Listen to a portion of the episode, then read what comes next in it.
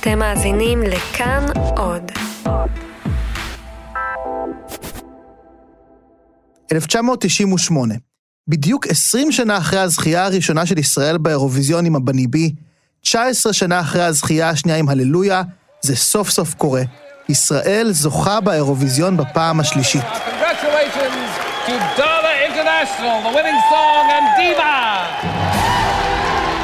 זאת הייתה הפתעה גמורה. בעשר השנים שקדמו לזכייה הזאת, כמעט כל מה שישראל שלחה לאירוויזיון נכשל. היה נדמה שההשתתפות שלנו בתחרות הגיעה למיצוי.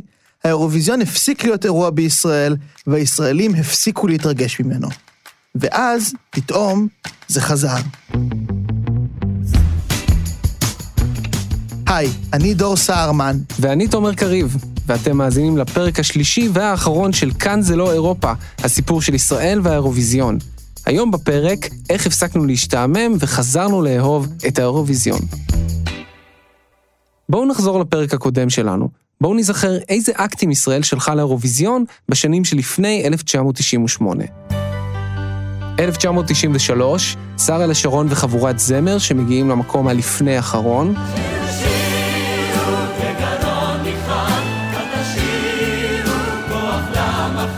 1994, ישראל לא משתתפת בתחרות בגלל יום הזיכרון.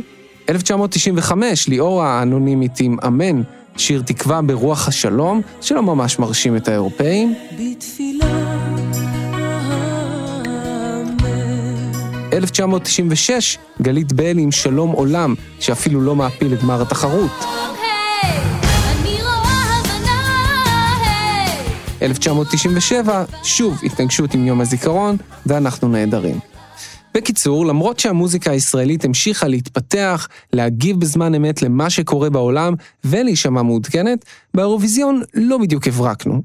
אבל ב-1998 רשות השידור הייתה מוכנה לשנות פאזה. הם הבינו שהקדם אירוויזיון עולה יותר מדי כסף ולא מביא הישגים משמעותיים. הגיע הזמן לסגור את הבסטה. ובאמת, הקדם אירוויזיון מסיים כאן את תפקידו הקלאסי. הוא עוד יחזור בעתיד, אבל לפני שזה קורה, חוזרים לפורמט הישן והטוב, הוועדה הפנימית. ועדה שמורכבת מעיתונאים, מוזיקאים, מומחים ואנשי רשות השידור. זה אולי מפתיע, אבל אותה ועדה מוכיחה שהיא קשובה יותר מהצפוי למגמות במוזיקה הישראלית, ואפילו בפופ העולמי. וזה הולך לכיוון מאוד שונה ממה שהישראלים ראו בשנים הקודמות בקדם אירוויזיון. הנציגה הראשונה שנבחרת ב-1998 היא לא פחות מאשר דנה אינטרנשיונל. ישנן בנות, ישנן בנות, אשר הולכות עם כל אחד, אם הן רואות בחור נחמד. היא אמנם הייתה שם מוכר, אבל קשה לומר שהיא הייתה דמות מרכזית בתרבות הישראלית. בטח לא קונסנזוס. אה כן, והיא גם הייתה טרנסג'נדרית. מה נראה לך פסגת הנשיות? אין מושג כללי שנקרא אישה, אני לא חושבת שכל אישה היא דומה לרעותה. אני יכולה לומר לך על עצמי שאני לא אישה שמכבסת, אני לא מבשלת, אני כל היום דואגת להיראות טוב שבטוב, ולהיות לו חמימה ונוחה שחבר מגיע, שיהיה לו good time. דנה אינטרנשיונל נולדה בשם ירון כהן, והייתה אחת הטרנסג'נדריות המפורסמות הראשונות בסצנה הלהט"בית של תל אביב בתחילת ה nineties. צריך להבין, בתודעה שלנו שנות ה-90 זה קורות קוביין, חולצות פלנל וגיטרות חשמליות. אבל בפועל, מה ששלט במצעדי הפזמונים היה הדנס. ז'אנר שבדיעבד היה הרבה יותר חדשני ופורץ דרך ממה שחשבו עליו בתקשורת הממוסדת, שלא ממש לקחה אותו ברצינות. ומי שאימץ את הסגנון הזה יותר מכולם, הייתה הקהילה הגאה. בתחילת שנות ה-90 לא היה כמעט שום ביטוי בתקשורת או במוזיקה הפופולרית בישראל לקהילה הגאה. המקום שבו הם יכלו להתבטא מבחינה תרבותית ומוזיקלית היו המועדונים. עוד בשנות ה-80 הקהילה התחילה להתכנס במקומות כמו מועדון התיאטרון, ובהמשך גם באלנבי 58 ואומן 17. אחד הדי-ג'אים הבולטים בסצנה המתגבשת היה מי שהפך למפיק והמנהל האישי של דנה אינטרנשיונל. קראו לו עופר ניסים. My name is not Saida. בתחילת שנות ה-90, דנה ועופר הופכים לצמד הבלתי מנוצח של קהילת הגייז המחתרתית בישראל, והופכים לאטרקציה גם במדינות אירופה ואפילו במצרים. וכשסצנת הרוק שקעה, באמצע העשור, זה היה הזמן של דנה לזרוח. ב-1995 היא מופיעה לראשונה בקדם אירוויזיון עם לילה טוב אירופה.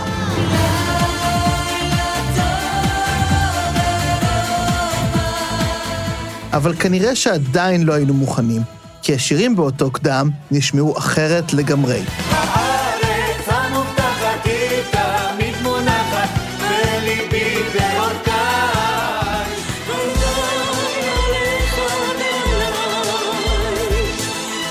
ב-1998, הוועדה הפנימית החליטה ללכת על זה ולשלוח את דנה לאירוויזיון. אי אפשר להתעלם מהנועזות של גוף כמו רשות השידור, גוף שבסוף שנות ה-90 כבר נחשב למיושן ומאובק מול ערוץ 2 והכבלים. בזמן אמת, וצריך להודות בזה, דנה אינטרנשיונל הייתה עבור לא מעט ישראלים סנסציה יוצאת דופן.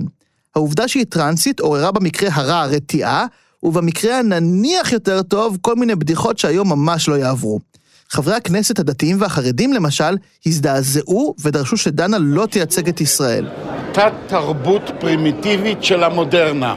הצבת שיר פופ עדכני בביצוע של מישהי כמו דנה, אותתה גם לאירופאים, אבל גם לישראלים, שהפעם הסיפור הוא שונה.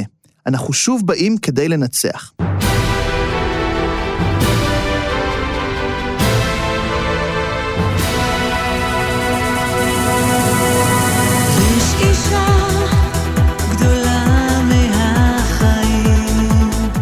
בפרק הקודם הזכרנו שבשנות ה-80 זכינו להערכה והצלחה באירוויזיון דווקא עם שירי פופ פטריוטיים.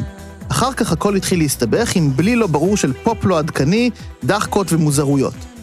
דיווה היה שונה גם מזה וגם מזה, לא מעט בזכות המלחין והמעבד שלו, צביקה פיק. היום הוא מוכר בתור אחד מאבות הפופ הישראלי, אדם שבמידה רבה הקדים את זמנו וכמובן מזוהה מאוד עם תרבות האירוויזיון. אבל ב-1998 זה ממש לא היה המצב. צביקה פיק של שנות ה-90 נתפס כ-has been, כוכב עבר שתהילתו בימים רחוקים. אפילו הניסיונות שלו בקדם אירוויזיון היו כישלון חרוץ.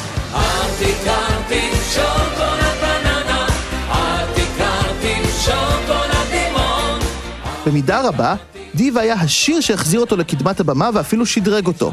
הוא נתפס כיוצר משמעותי, וגם כמי שמזוהה מאוד עם האירוויזיון ב-20 השנים האחרונות. עוד אדם שהזכייה של דיווה היא במידה רבה על שמו, אפילו שבאופן רשמי הוא לא היה מעורב ביצירת השיר, הוא עופר ניסים, שהיה כאמור מהאנשים שהביאו את הדנס למוזיקה הישראלית של שנות ה-90. אבל למרות הציל התקופתי שלו, דיווה הוא שיר שגם מתקרב ברוחו לאבני בי והללויה. הוא לא רק התכתב עם מה שקורה בעולם ונשמע הכי עדכני שיש, הוא גם, וזה דבר חשוב, כלל פזמון שלא נשמע ישראלי בכלל. זה שיר שאפשר לשיר בכל שפה, ממש כמו שני השירים שזכו לפניו. אבל הפאנץ' שלו הגיע מכיוון אחר. זה לא רק המעטפת הקלאבית והחיבור לחיי הלילה, זה בעיקר המסר של דיווה. מסר של העצמה אישית שהתכתב עם התרבות הגאה והפך לאחד מההמנונים הראשונים של התרבות הזאת בישראל. מה שעוד תרם לתחושת העצמה היה מצעד הגאווה הראשון, שהתקיים גם הוא ב-1998. זה הרגע שבו תרבות הלהט"ב הישראלית מקבלת הזדמנות ממוסדת להיות הפנים של ישראל באירופה. היא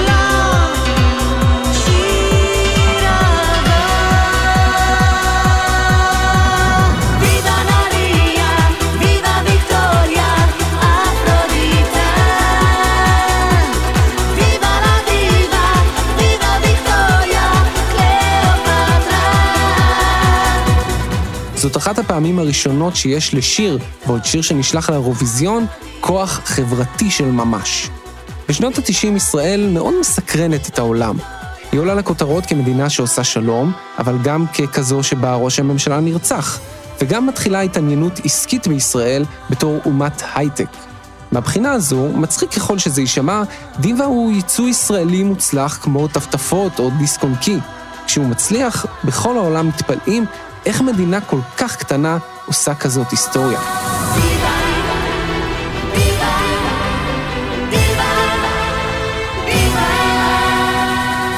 דיווה פותח עידן חדש גם ביחס לקהילה וגם ביחס לאירוויזיון, וזה מחלחל הלאה לשנים הבאות.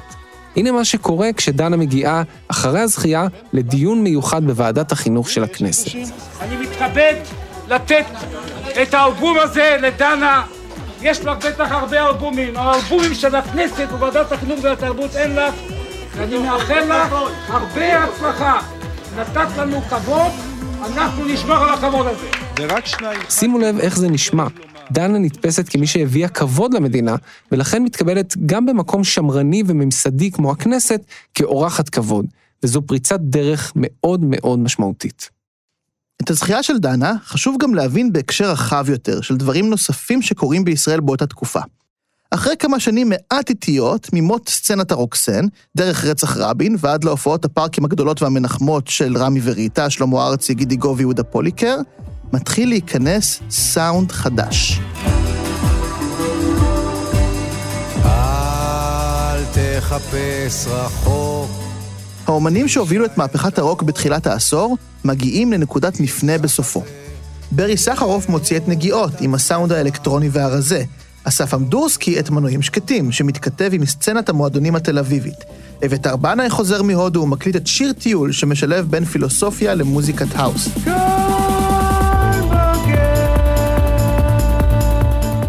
אפילו טיפקס, אולי להקת הפופ הכי מצליחה בשנות ה-90, מקליטה יצירת קונספט ארוכה, מצחיקה ומורכבת בשם דיסקו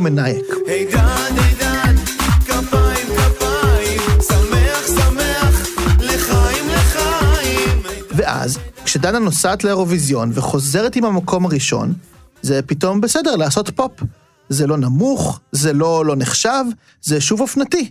ומה מבטא את זה יותר מהלהקה הכי מצליחה של ישראל באותה תקופה, היי פייב. אז הנה עוד כוכב רוק של תחילת ה nineties, שהולך לכיוון מפתיע. שי להב, מנהיג הלהקה מופע ארנבות של דוקטור קספר, הוא האיש שהגה, הקים והפיק את היי פייב, הגרסה המקומית ללהקות הבנים הפופולריות. סביב היי פייב הייתה היסטריה המונית, מעריצות צורחות, הופעות מפוצצות, וחברי הלהקה לא יכולים בכלל ללכת ברחוב אפילו מטר. הם היו הצלחה מסחררת, ומי שרוצה לשמוע על זה בהרחבה, מוזמן להקשיב לפרק של הפודקאסט שיר אחד, שעוסק בשיר יום מעונן. באווירה הזאת, מה יותר טבעי מלשלוח להקת בנים לאירוויזיון? קבלו את להקת עדן.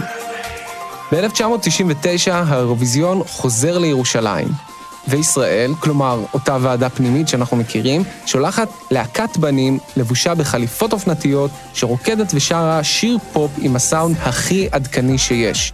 שיר שגם משלב, לראשונה, פזמון באנגלית. יום הולדת אמנם מגיע רק למקום החמישי, אבל תחשבו מתי שמעתם פעם אחרונה את השיר הזה. כנראה שזה לא היה מזמן. כי יום הולדת הוא הרבה יותר משיר פופ מצליח. הוא הפך לשיר פונקציונלי. אין סרטון יום הולדת שלם בלעדיו.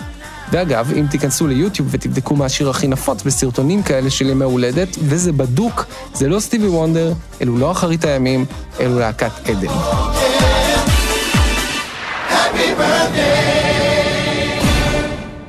אז היה לנו את דנה אינטרנשיונל וה dance האירופאי שמחובר למועדוני תל אביב של התקופה, והייתה להקת עדן, להקת בנים כאילו אמריקאית בסגנון ה Backstreet Boys. ואז מגיעה שנת 2000, ואנחנו שולחים מעין יציר כלאיים בין הדברים האלו.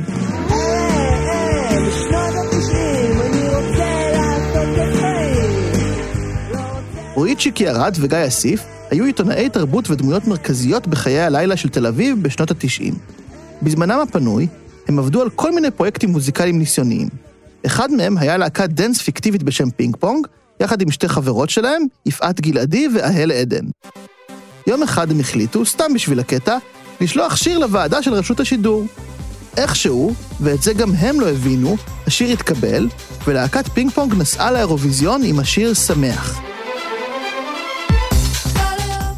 בניגוד לצמד הבטלנים למשל, עד היום לא ברור אם פינג פונג התייחסה להופעה שלה באירוויזיון ברצינות או כבדיחה. גם חברי הלהקה נשארו די מעומעמים בנושא. מה שבטוח הוא שהארץ סערה.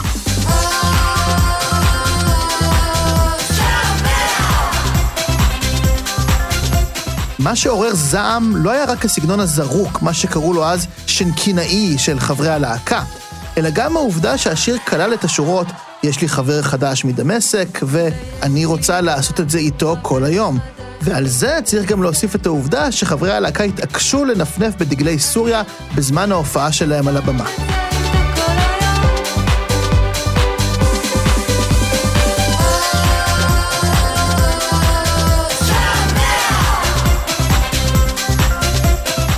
זה הופך את כל העסק לעוד יותר מוזר. מה גרם לרשות השידור לשלוח חבורה כזאת לאירוויזיון? צריך לזכור שבשנת 2000, ממש באותה תקופה, התקיימו מגעים לשלום בין ישראל לסוריה. הייתה תחושה של אופטימיות יוצאת דופן באוויר. השלום שוב נראה בפתח, הכלכלה הישראלית צמחה, היה נדמה שישראל נעה לכיוון יותר ליברלי ופתוח. מבחינה מוזיקלית, מה שהיה אופנתי וחם, כמו שאמרנו, היה דווקא הפופ האלקטרוני. זה כנראה מה שאפשר לרשות השידור להמשיך בהימורים שלה. אחרי הכל, על דנה הם הימרו נכון, וגם עדן התקבלו מאוד יפה. אבל אז הדברים התחילו להסתבך. הניסיון של חברי פינג פונג להביא רוח פוליטית לאירוויזיון התקבל בזעם חסר תקדים. מאות אזרחים משלמי אגרה מסכנים צלצלו למרכזיית רשות השידור אה, ואמרו אוי ויי, אוי ויי, ואמרו נסגור את החשבון עם הפינג פונג הזה שיגיעו לארץ. מה זה כל הפינג פונג האלה בכלל?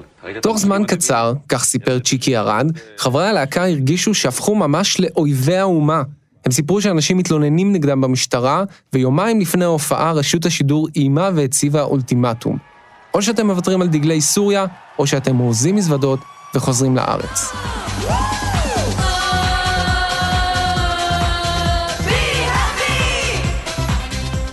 ברגע האחרון הושגה פשרה. הלהקה תשיר כמו שהיא רוצה, אבל לא תופיע שקופית של רשות השידור. אולי בגלל כל הלחץ הזה, הביצוע היה די בינוני, וישראל סיימה במקום ה-22. שקיעה רצינית אחרי שנתיים די טובות. אז מה אפשר ללמוד מפרשת שמח? קודם כל, שיש גבול ליכולת ההכלה של הישראלים. אפשר לשלוח טרנסג'נדרית לייצג אותנו, אבל חבר בדמשק, שאני רוצה לשכב איתו כל היום ולנפנף בדגלי סוריה על הבמה, זה קצת יותר מדי לקהל הרחב. כמו שאפשר להבין, היה משהו בשמח שחתר במכוון תחת הקולקטיב הישראלי. השילוב בין זה לבין הרוח המבודחת של חברי הלהקה, המיתוג שלהם עם האליטה התל אביבית התרבותית, הצפונית, הסנובית שזוהתה עם רחוב שינקין, וגם העובדה שבואו נודה בזה, אף אחד מהם לא היה מוכר לקהל הרחב, ולא היה ברור איך הם בכלל התגלגלו למעמד הזה. בקיצור, פינג פונג נראו לישראלים מנותקים ומתנשאים, הישראלים הרגישו שפשוט צוחקים עליהם. אבל, תוך כמה חודשים, אף אחד כבר לא זוכר מי הופיע עם דגלי סוריה ודיבר על שלום. כי אז מגיע חודש אוקטובר, שנת 2000. הבוקר, בשבע וחצי, לאחר שהמתפללים המוסלמים גמרו את תפילתם, עלו אריק שרון וחברי סיעת הליכוד להר הבית. הטרור הצליח לעבור את חומת המגן, לעקוף את גולני, הצנחנים והשריון ולהמיט שוב אסון בתוך ישראל. איזשהו אה, שטח אה, שדה קוצים, החלקים של האוטובוס עפו למרחק אה, גדול מאוד, מה שאני יכול לראות כאן... כמו שכבר שמענו בסדרה הזאת כמה וכמה פעמים, מצב הרוח הישראלי ההפכפך מתבטא כמעט תמיד באירוויזיון. שימו לב איך נשמע יום הולדת.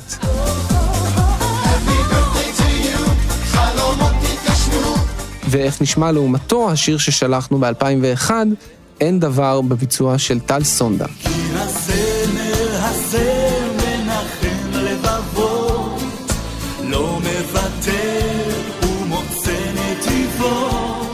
גם השמות של השירים נשמעים אחרת. מדיבה, יום הולדת ושמח, עברנו ל"אין דבר", נדליק ביחד נר ולהאמין. וזה מתכתב בדיוק עם מה שעובר על המוזיקה הישראלית באותן שנים. האינתיפאדה השנייה פורצת באוקטובר 2000 ומובילה לשלוש שנים איומות ונוראות של פיגועי התאבדות רצחניים שמותירים את ישראל מדוכדכת, מבוהלת ועצובה. המוזיקה הישראלית המתרעננת של סוף שנות ה-90 מפנה את מקומה לצליל אקוסטי, מנחם ורומנטי. הנה למשל חמשת שירי השנה במצעד השנתי של רשת ג' בשנת 2002, השנה הקשה מכולן מבחינה ביטחונית. במקום החמישי שלכת של אמיר בניון, במקום הרביעי מדברים על שלום של מוקי, במקום השלישי מלנכוליה אהובתי של חמי רודנר, במקום השני נדליק ביחד נר של שרית חדד, נדבר עליו ממש עוד רגע, ובמקום הראשון דרכנו בביצוע משתתפי הדרמה הטלוויזיונית הצינית והקודרת של התקופה, הבורגנים. לא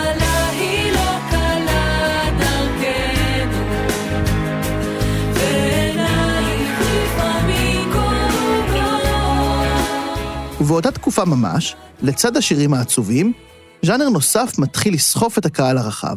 המוזיקה המזרחית מרימה ראש, והפעם בצורה שונה. זה לא הרוקנרול האוריינטלי של זוהר ארגוב, חיים משה ומרגלית צנני. אנחנו כבר בתקופה אחרת, ובאמצע שנות ה-90 מגיעים למרכז הזירה המלך והמלכה של הפופ הים תיכוני, אייל גולן ושרית חדד. יפה שלי, את כל מילותיי שניהם מציעים משהו חדש, שמשנה מהיסוד את הצליל של המוזיקה הישראלית. סינתסייזרים אלקטרוניים, גיטרות חשמליות בסגנון אריסן, דרבוקות וכמובן שיתופי פעולה. אייל גולן עם אתניקס, שרית חדד עם טיפקס, שניהם מקבלים חותמת כשרות משני הרכבים מצליחים ואהובים. ואז, בשנת 2002, המוזיקה הים תיכונית מגיעה גם לאירוויזיון, אם נדליק ביחד נר של שרית חדד. עוד לפני הנסיעה לאירוויזיון, שרית חדד בעצמה משנה פאזה. כשהיא פורצת עם טיפקס בסוף ה nineties, השירים שלה ביטאו אופטימיות ושחרור נשי בעטיפה מוזיקלית מקפיצה. לא. אבל ב-2001 היא מוציאה את "כשהלב בוכה", שיר שכתב יוסי גיספן בעקבות אירועי הלינץ' ברמאללה. שמע ישראל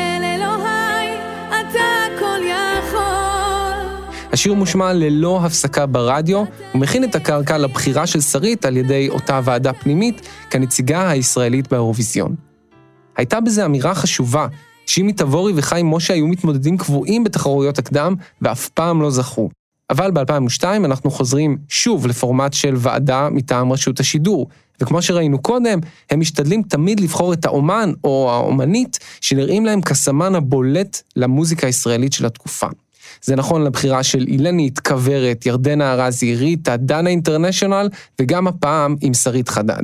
זו פריצת דרך חשובה לפופ הים תיכוני, שממשיך לצבור פופולריות, והפעם מקבל גם הכרה מהממסד.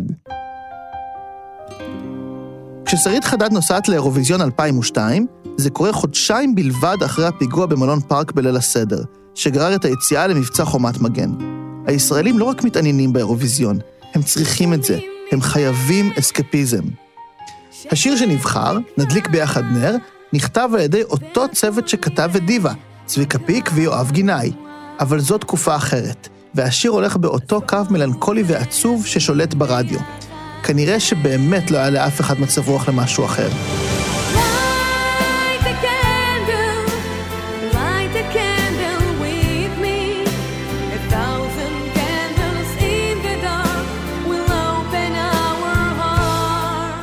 האירופאים, לעומת זאת, לא ממש מתרשמים מרוחות השינוי המלנכוליים שיש בארץ, והשיר מגיע למקום ה-12 בלבד.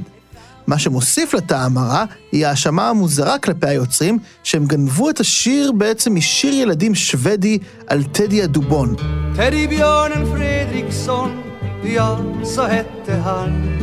ובישראל, שסובלת בינתיים מפיגועים ותחושה שהעולם כולו נגדנו ממילא, מצליחים לפחות קצת לצחוק על המצב. דובון קטן ושוודי, אני אוהב אותך המון. זה היה קטע מתוך רק בישראל עם ארז טל ואורנה בנאי, ששודרה בערוץ 2. גם בשנה שאחרי שרית יש ניסיון לשלוח נציג מהז'אנר הים תיכוני, ליאור נרקיס, אבל גם הוא לא ממש מבריק בתחרות. It's my way to say I want you,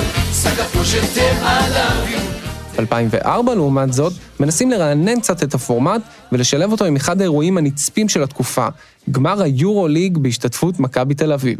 ממש ככה, במחצית המשחק, אחרי מופע המעודדות, השידור עובר לדוד דאור, שמבצע ארבעה שירים באותו פורמט מוכר של קדם פרטי. להאמין שנבחר מתוכם, מגיע לאירוויזיון, אבל לא עובר את חצי הגמר. מה שכן, כדאי לשים לב למגמה חדשה ומעניינת, האנגלית בשירים. מאז Happy Birthday to You, כולם מתחילים לשלב מילים באנגלית בפזמון.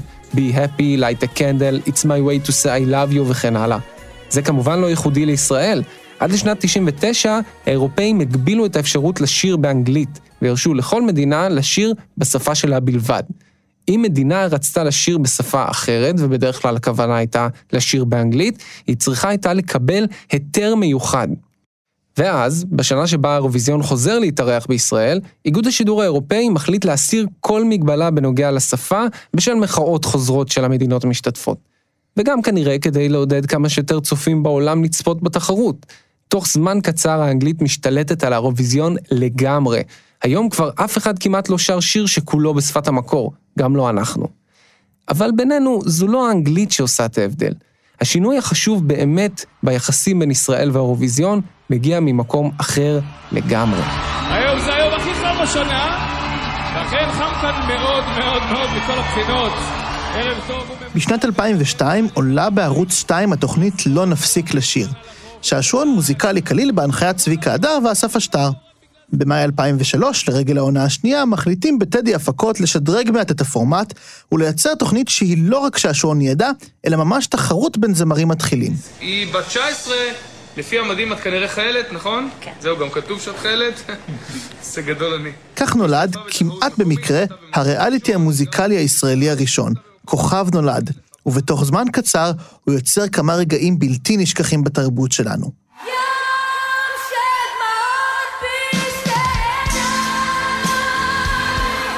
היום, כשאנחנו טובעים בתחרויות ריאליטי, קל לשכוח את הדומיננטיות המוחלטת של כוכב נולד באמצע העשור הקודם. באותה תקופה לא היה אדם שלא דיבר על התחרות הזאת, וכמעט כל מוזיקאי בישראל נדרש להגיב בראיונות על תרבות הכוכב נולד.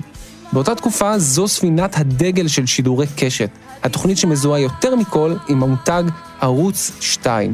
תחרות שבמרכזה שירים נוסטלגיים וסביבה נתווים סיפורים מרגשים של אנשים ששייכים למה שנקרא, בהכללה כמובן, ישראל השנייה. אותם אנשים שגם גרים בפריפריה, אבל גם התברכו בכל זהב וביכולת לתת שואו אמיתי. זה הכי רחוק שיש ממה שמייצג את רשות השידור באותה תקופה. גוף מאובק, די שמרני, ממלכתי, שמזוהה עדיין באמצע שנות האלפיים עם ישראל המפאיניקית הלבנה של פעם. כוכב נולד לא סתם הפך להיות הדבר הכי משמעותי במוזיקה הישראלית של אז. זוכרים שסיפרנו לכם בפרק הקודם על החזרה לחבורות הזמר ושירי ארץ ישראל בתקופת מלחמת לבנון? אז זה בדיוק מה שקורה גם כאן. הישראלים רוצים לברוח מהחדשות ולחזור לדבר המוכר והטוב. ומה יותר טוב מאשר תוכנית שבה מבצעים שירים שכולנו גדלנו עליהם, שאפשר להצטרף אליהם בשירה, ועל הדרך לשקוע בדרמה של התחרות בין הזמרים ולשכוח מכל מה שראינו קודם בחדשות. ואז, בשנת 2005, המגמה הזו מגיעה גם לאירוויזיון ולרשות השידור. אחרי כמה שנים של תחרות פנימית ובחירות של ועדה, רשות השידור מחליטה להחזיר את הקדם האירוויזיון, יוזמה שלא עולה כל כך יפה.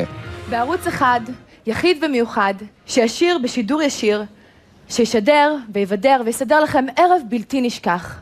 ערב שכולו מוזיקה. מוזיקה היא שפה, שפה בינלאומית. כן, זו מקאמה שהמנחה מורן אטיאס הקריאה כפתיח לתחרות, וכן, השנה היא 2005.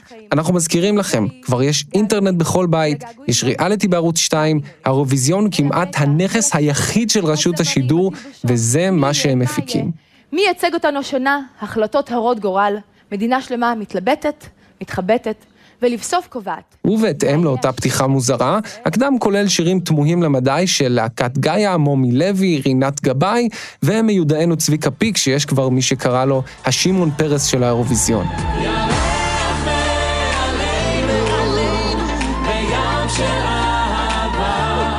אבל המפתח החשוב פה הוא השיר שנבחר לאירוויזיון 2005. שיר שמבוצע לראשונה על ידי יוצאת ריאליטי, שירי מימון, יוצאת העונה הראשונה של כוכב נולד.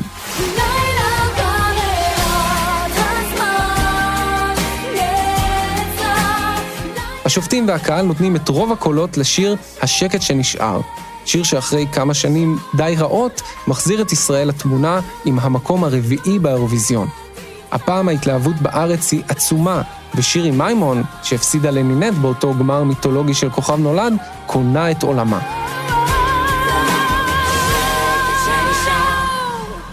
ובכל זאת, באותן שנים רשות השידור מעט מתלבטת מה לעשות עם האירוויזיון. באמצע שנות האלפיים, דיווה הוא עדיין זיכרון טרי, אבל יש בעיה. לישראל קשה מאוד לזכות בתחרות. זה כבר לא אירוויזיון של פעם עם 16-17 מדינות שמתמודדות. עכשיו יש יותר מ-40 מדינות, ומשנת 2004 יש גם סבב קבוע של חצי גמר שצריך לעבור. בקיצור, אפילו כדי לקבל מקום שמיני, לא מספיק שהשיר שלך יהיה נחמד. הוא צריך להיות מעולה. טענה נוספת שנשמעת היא על דעת הקהל בעולם. מאמצע שנות ה-90, האירופאים מחליטים שהגיע הזמן לרענן את הפורמט, ושמי שייתנו נקודות למדינות לא יהיו רק שופטים מקצועיים, אלא גם הקהל בבית שיוכל להצביע בהתחלה בשיחות טלפון, ובהמשך גם בסמסים ואפליקציות. כך עולה מצד אחד הטענה הידועה שכולם אנטישמים, וגם עולה הטענה קצת יותר רצינית שהקהל האירופאי מצביע על המדינות שקרובות אליו. היוונים יצביעו לקפריסאים וההפך. הסקנדינבים יפרגנו לעצמם וכן הלאה. ישראל, כמו שאומר השם של הפודקאסט שאתם מאזינים לו, לא נמצאת גיאוגרפית באירופה, ולא ממש קשורה לאף מדינה. זה מייצר תחושת נחיתות תמידית, וזה גם מתבטא בתוצאות. בעשור שבין 2006 ל-2015, רשות השידור מנסה כל מיני שיטות כדי לפצח את האירוויזיון מחדש. הם שולחים פליטי ריאליטי כמו הראל סקאט, בועז מעודה או מיי פיינגולד, הם מגייסים מתמודדי עבר כמו אדי באטלר מלהקת עדן, או דנה אינטרנשיונל, שאפילו לא מצליחה לעבור את חצי הגמר בשנת 2011. הם אפילו מנסים לשלוח להקת רוק, איזבו, עם שיר נשכח לחלוטין ב-2012.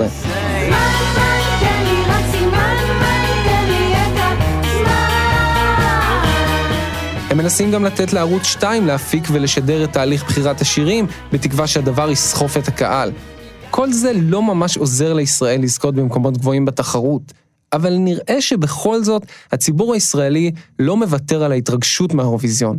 אחת הדוגמאות היא שנת 2007, השנה שבה טיפקס נשלחת לאירוויזיון. קובי עוז, הסולן והיוצר המרכזי של טיפקס, החליט לקפוץ על ההזדמנות כדי לייצר כהרגלו שירים כלילים מלאי מודעות עצמית, ולהציע דווקא אותם כמועמדים לתחרות הכי צ'יזית על הגלובוס. בקדם הפרטי של טיפקס נבחר השיר Push the Button, שבו ניסה עוז לעורר מודעות דווקא לנושא הגרעין האיראני שמאיים עלינו, ואפילו גרם לשערורייה קטנה. Push the button, push the button, push the button. השיר של טיפקס נכשל לגמרי בחצי הגמר, אבל זו תזכורת לכך שהאירוויזיון הוא בכל זאת תחרות שעדיין אומנים בישראל ראו כרלוונטית. בעצם מה שנתפס בשנות ה-80 וה-90 כמופע קאלט ביזארי, הופך לתרבות של ממש. בכל שנה האירוויזיון זוכה לתשומת לב עצומה בארץ. אנשים יושבים ביחד וצופים בחרדה מעולה בציפייה בתחרות, כוססים ציפורניים ומקווים שנזכה. פוש דה בטן מבטא בדיוק את זה. שיר שהוא לכאורה חלק מתחרות פופ קלילה וכיפית, הופך פתאום להיות חלק מהנרטיב הלאומי הישראלי. טיפקס לא מייצגים את עצמם, הם מייצגים את מדינת ישראל, את עם ישראל, ואת הנושאים שחשובים לישראלים, כולל האיומים הביטחוניים. נכון, לא כל השירים ששלחנו לאירוויזיון התעסקו בזה, בטח לא באופן כל כך בולט, אבל הישראלים מרגישים שהשירים האלה נכתבו בשבילם, כדי לייצג אותם. לכן טיפקס עוררו כותרות, לכן פינג פונג עוררו זעם, ולכן הזכייה של דנה הייתה כל כך חשובה. לנצח, בכל מקרה, זה עדיין לא עוזר. רוב השירים ששלחנו בשנים האלו היו מעין פופ אמריקאי, די קלישאתי, וצריך להגיד שבדרך כלל לא ממש מלהיב. צריך גם להודות שבין 2005 ל-2013 אין ממש שינויים דרמטיים בשדרה המרכזית של המוזיקה הישראלית. לתקופה קצרה, הדבר החם הוא חבורת רימון, עם קרן פלס, מירי מסיקה, איה קורם ואריק ברמן. אחר כך הפופ הים תיכוני עולה מדרגה, ואת קיסריה ממלאים משה פרץ, דודו אהרון ואחרים. אבל באירוויזיון אנחנו לא פוגשים לא את זה ולא את זה. לאירוויזיון מעדיפים לשלוח אומנים שכבר היו מוכרים לפחות עשור, כמו טיפקס ואחינועם ניני, או אפילו זמרים שכבר התמודדו באירוויזיון, כמו אדי באטלר ודנה אינטרנשיונל. אם רשות השידור נתנה צ'אנס לכוכבים עולים, זה היה רק ליוצאי הריאליטי שהתפרסמו בזכות קאברים, ולא לאנשים כמו דודו אהרון או קרן פלס שהתפרסמו בזכות היצירה שלהם. אבל, בסביבות 2015, הפופ הישראלי משתנה, ומתחילים לצוץ בו זרמים תת-קרקעיים חדשים. בואנה ג'ורדי, הגזמת. לא באמת. פתאום יש במה חדשה לכוכבים עולים. יוטיוב. סטטיק ובן אל תבורי, הנציגים המובהקים של תופעות היוטיוב שהפכו להיות ויראליות עוד לפני שבכלל מישהו שקל להשמיע אותם ברדיו, הם הסאונד הישראלי החדש. הם הניסיון המוצלח לשלב בין המוזיקה הים תיכונית, ההיפ-הופ, והדבר החמקמק הזה שאפשר לקרוא לו סאונד ישראלי, שבכל זאת מתכתב באופן ישיר עם מה שקורה בעולם באותו הזמן. כן.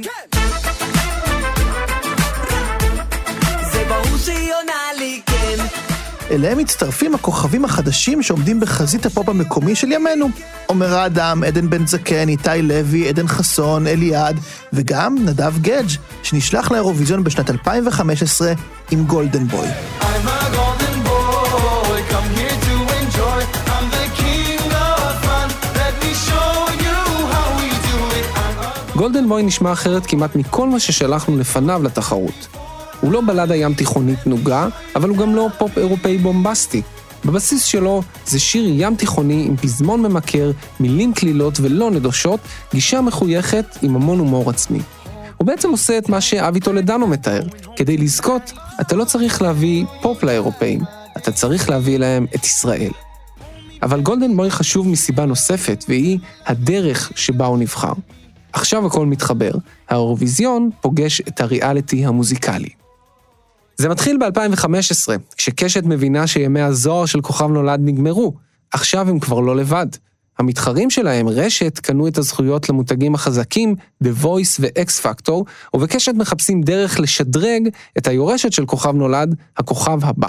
האמת כשעלה הרעיון אה, שהכוכב הבא יתחבר לעניין של האירוויזיון, אה, הרבה גבות הורמו והרבה דעות נגד היו, אמרו זה סוס מת, זה לא מעניין, לא מעניין אף אחד, זה מיושן. זה יואב צפיר, הבמאי והעורך של הכוכב הבא, מתוך הפרק של הפודקאסט שיר אחד, שעוסק בשיר טוי. והאמת שלא לא ממש לא הסכמתי עם זה, זאת אומרת, זה, זה פשוט ייתן מטרה מאוד ברורה לזוכה, שזה מאוד נחמד. לא הבנו עד כמה התמונה תשתנה, עד כמה נוכל להפוך את התדמית של האירוויזיון ממשהו מיושן למשהו הכי, הכי מעניין, הכי כיפי, הכי איני. את הוכחת היום שאת זמרת שיכולה ללכת לאירוויזיון ולעשות את זה בקלי קלות מול כל אירופה. ומהבחינה הזאת זה חזר, ממש חזר לאמוציות ולכוח של העונה הראשון, לעונות הראשונות של כוכב נולד. גם לרשות השידור היה כמובן מה להרוויח. במקום להפיק בכל פעם קדם שירי מעט גמלוני, או להמר על אומן כזה או אחר, נשים את מבטחנו בידי הריאליטי הפופולרי, ונסמוך על הקהל והשופטים שיבחרו את הנציג. כך נבחר נדב גדג' שהגיע למקום התשיעי, ואתם זוכרים שאמרנו שעכשיו להגיע למקום התשיעי זה ממש קשה? אחריו נבחרו חובי סטאר ואימרי זיו בשירים שדי נשכחו. ואז, ב-2018, בתום העונה החמישית של הכוכב הבא, נטע ברזילי, מנצחת, נשלחת לאירוויזיון, וזוכה במקום הראשון.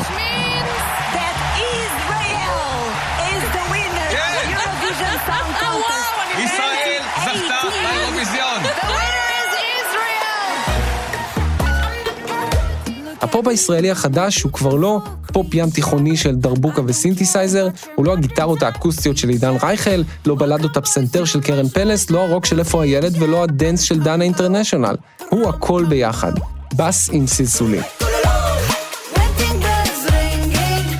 נדמה שטוי דחס את כל הרעיונות האלה בתוכו.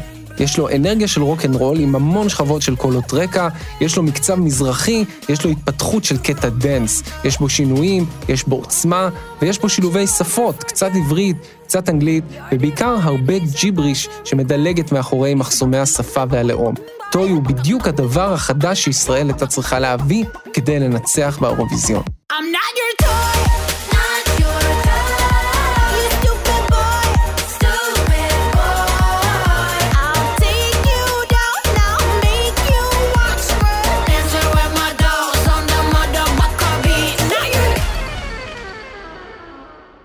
אז אולי הגיע הזמן לעצור, לסכם ולברר איך מנצחים באירוויזיון. בכל המקרים שזכינו, הבניבי, הללויה, הדיבה, הטוי, כדאי לשים לב שאלו היו שירים עם שמות שלא מזוהים רק עם השפה העברית, וחלקם ממש לא קשורים אליה. בכל השירים הללו יש מגמה בינלאומית חזקה. הבניבי עם קצב הדיסקו, הללויה עם מסר הפיוס לעולם, דיבה במסר קווירי וטוי במסר נשי מעצים. אלו מסרים בינלאומיים שכולם יכולים להתחבר אליהם. בעצם, למרות שאנחנו אוהבים לצחוק על האירוויזיון שהוא תחרות של שירי פופ מטופשים, העובדה היא שלפחות כשישראל זוכה, היא מביאה שירים שבאמת יש בהם מסר רלוונטי. מצד שני, זה לא מספיק רק להתחבר לעולם. נראה שכדי לזכות צריך בכל זאת להביא טיבול ישראלי. אנחנו צריכים להציע לאירופאים משהו שאין לאיטלקים, לצרפתים, לשוודים או לרוסים. כדי להבין את זה, כדאי להיזכר גם בשירים כמו חי והורה שהגיעו למקום השני, או כאן שהגיע למקום השלישי. הם מדגימים לנו שלפעמים המסר המקומי יכול להיות אפילו קצת יותר חזק, אבל חייב להיות מוגש בעטיפה מוזיקלית עדכנית לתקופה. מה שבטוח, לא כדאי שננסה לחכות שיר שזכה פעם, או לנסות כל מיני גימיקים. אפילו היום, כשגימיקים הם דבר די נפוץ באירוויזיון, עבור הישראלים זה בדרך כלל נגמר רע מאוד. בקיצור, הכי טוב זה פשוט להציג את עצמנו ולהשתדל לעשות את זה בעטיפה עדכנית. הרבה פעמים השירים ששלחנו הם במודע או שלא במודע, ייצוג של מה שקרה לנו בארץ, על הטוב ועל הרע. וכשמסתכלים על השירים ששלחנו לאורך השנים, למרות שהאירוויזיון זו תחרות אירופאית, אפשר לראות עד כמה הם מייצגים את מה שעבר עלינו. הנה רשימה אקראית של האנשים שהזכרנו לאורך הסדרה, אלה שלקחו חלק באירוויזיון לאורך השנים בשירה, כתיבה והפקה. שלמה צח, שרית חדד, עפרה חזה, שירי מימון, אבי טולדנו, ירדנה ארזי, יזהר כהן, יורם טהרלב, דורון מדלי, שמרית אור, כוורת, אורנה ומשה דת, איזבו, שרה לשרון, שלמה ארצי, ליאור נרקיס, נורית הירש, הראל סקאט, מירה עווד, מי פיינגולד, קובי אושרת, דנה אינטרנשיונל, אבי קושניר, מורן מזור, רועי צ'יקי ארד, טיפקס, דפנה דקל, צביקה פיק, אהוד מנור, וזו רק רשימה חלקית.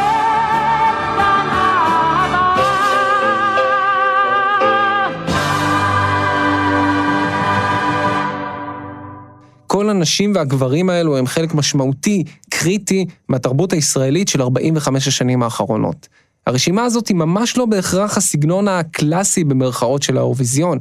להפך, הם הגיעו מכל הז'אנרים, מכל הסגנונות, מכל רחבי התרבות הישראלית. בתחילת הסדרה שאלנו את עצמנו למה כל כך אכפת לנו מאירוויזיון. למה כשנטע זכתה, ראש הממשלה התקשר אליה? איך זה שכולנו הרגשנו אופוריה מטורפת?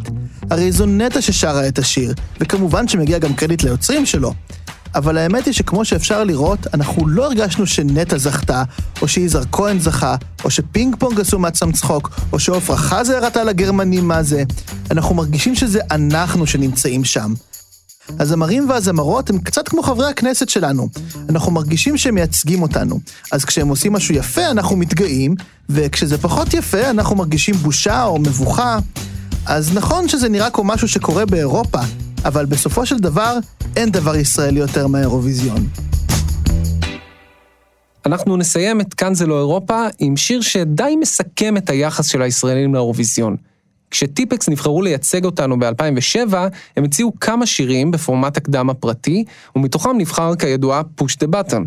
אבל אחד השירים שלא נבחרו היה 12 Points, שיר שהוא בדיוק הישראלים והאירוויזיון. תמיד צוחקים על האירופאים ועל השור המוגזם, אבל בתכלס תמיד רוצים לזכות. אתם האזנתם לכאן זה לא אירופה. את התוכנית ערך רום אטיק, עורך הסאונד הוא אסף רפפורט. תודה לעדן יואל שסייע בתחקיר על דיווה, תודה גם לדובי שרגא על סיוע בקטעי הארכיון, ולגבי ביטון והלייבל עננה על השיר של טיפקס. את הפרקים הקודמים ופודקאסטים נוספים אפשר למצוא בעמוד ההסכתים של כאן ובכל אפליקציות הפודקאסטים וגם בספוטיפיי. אני דור סהרמן. ואני תומר קריב, ושיהיה לנו המון בהצלחה באירוויזיון 2019. כן, כולם עולים על הבמה ל-12 פוינטס בדו מדם ליבם את המלילם ל-12 פוינטס ובעולם נעים ונעימה ל-12 פוינטס נותנים כולם קולם אל העולם ל-12 פוינטס פינלנד זה דויטשלנד זה נידרלנד זה וולען זה ואני, מה איתי? אני מה אכפת לי?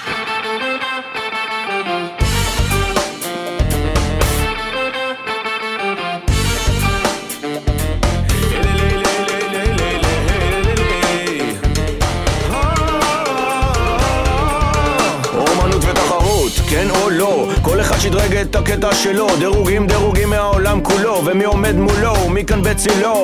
נקודות דות, נקודות דות, נקודות דות, נקודות גובה ללא שובע, ואנחנו נגני רחוב על בימת אירופה, הנחנו את הכובע. מולדובה, שקיפריה, בולגריה, סעודיה, ואני, מה איתי? אני מה אכפת לי?